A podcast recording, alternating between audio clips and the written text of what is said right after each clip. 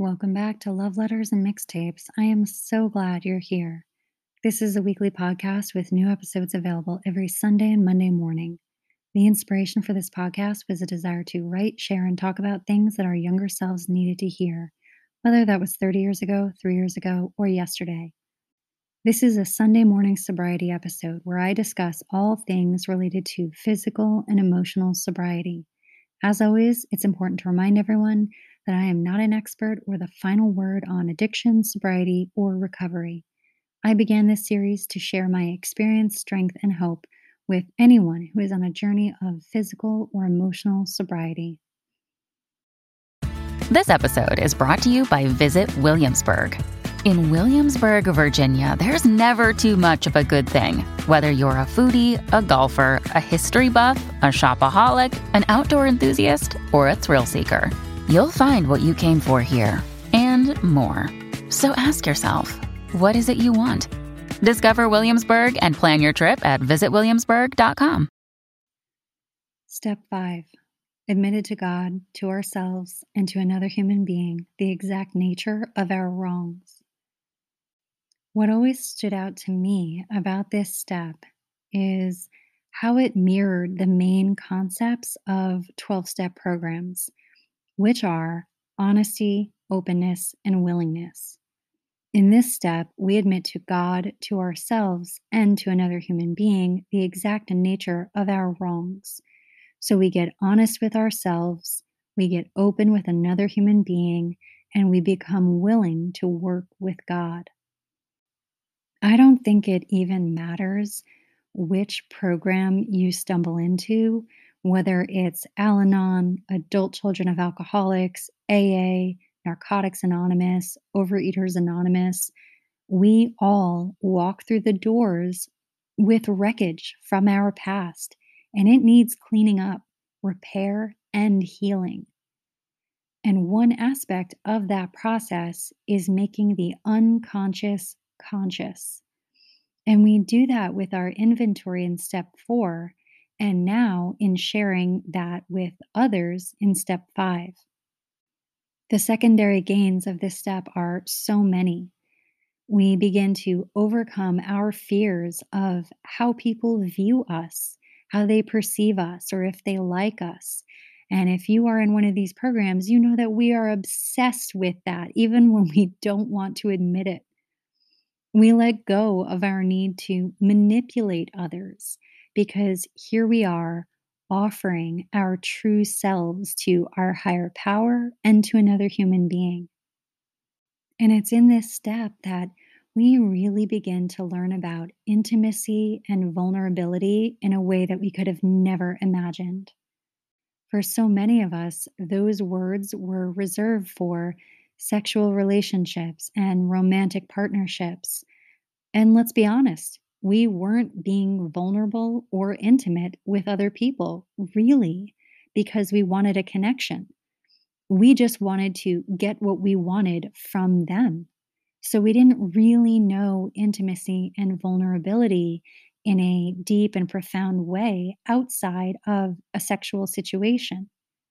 And now here, we're being vulnerable with another person with no obvious gain. I mean, it seems horrible. When you first do it, you're like, I do not want to say out loud all the things that keep me up at night.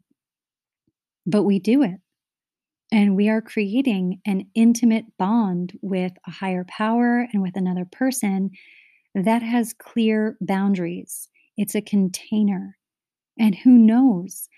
This might help us in all of our other relationships. It's a teachable moment. It shows us how to do this.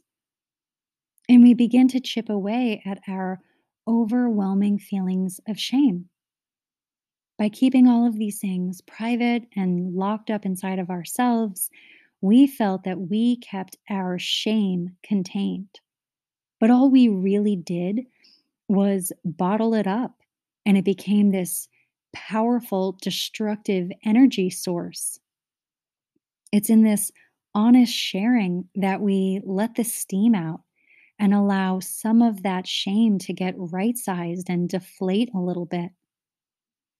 We also learn about the power of listening in communication, listening without interrupting or reframing or giving unsolicited advice. When we share our fifth step, our sponsors or whoever is listening to it is holding space for us. And this is another teachable moment for us to look at that and realize that we can pay that forward with other people, whether it's our sponsees or the people in our lives outside of the program. We can learn to be compassionate and empathetic without being reactive or overly emotional or sucking the air out of the room, like gobbling up all the emotions like we might have done in the past. So our spiritual house cleaning reveals to us that it has so many benefits beyond just blurting out or listing our wrongdoings, because it's through this process that we begin to see ourselves differently.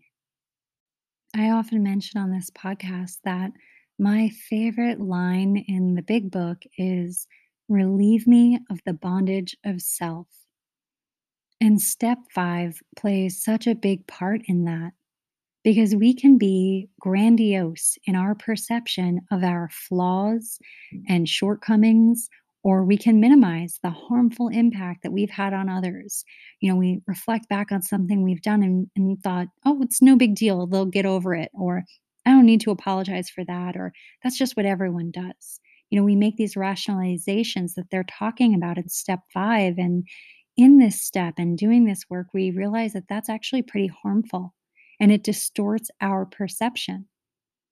Part of relieving ourselves of the bondage of self is getting right-sized, placing ourselves in healthy proportion to the universe and the human beings in it. And if we are constantly living in fight or flight mode and just struggling with our past, we will never be able to take corrective action or develop new emotional tools. And what else are we here to do?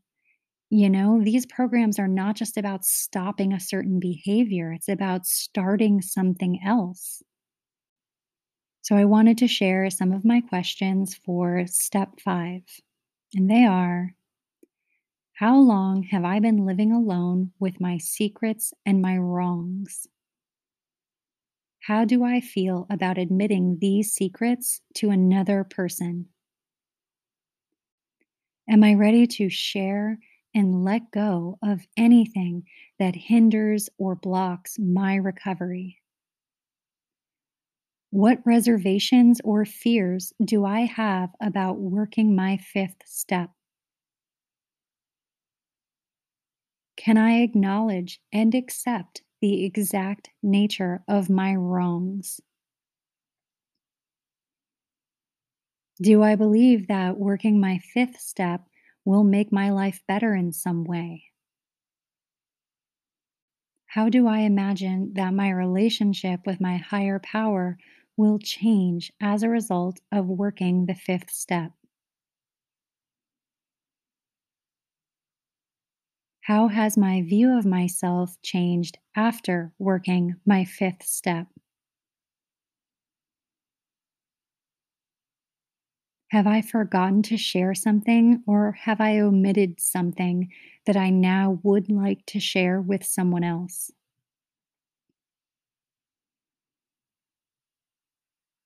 Am I still clinging to one of my secrets or something that I'm ashamed of? And am I willing to ask for help in letting it go?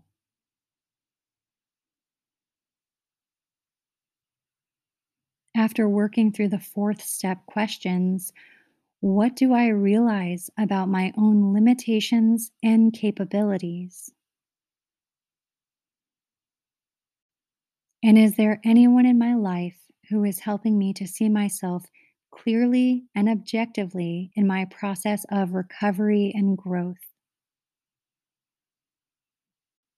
I hope that some of my reflections and some of those questions resonated with you. Now, until next week, make sure to hit the follow button on your favorite podcast listening platform. Check out this week's playlist on my personal Spotify account and join me on Instagram and TikTok for daily journal prompts at Love Letters and Mixtapes. If you enjoy this episode, consider making a monthly donation to support this podcast by clicking the link in my Instagram bio.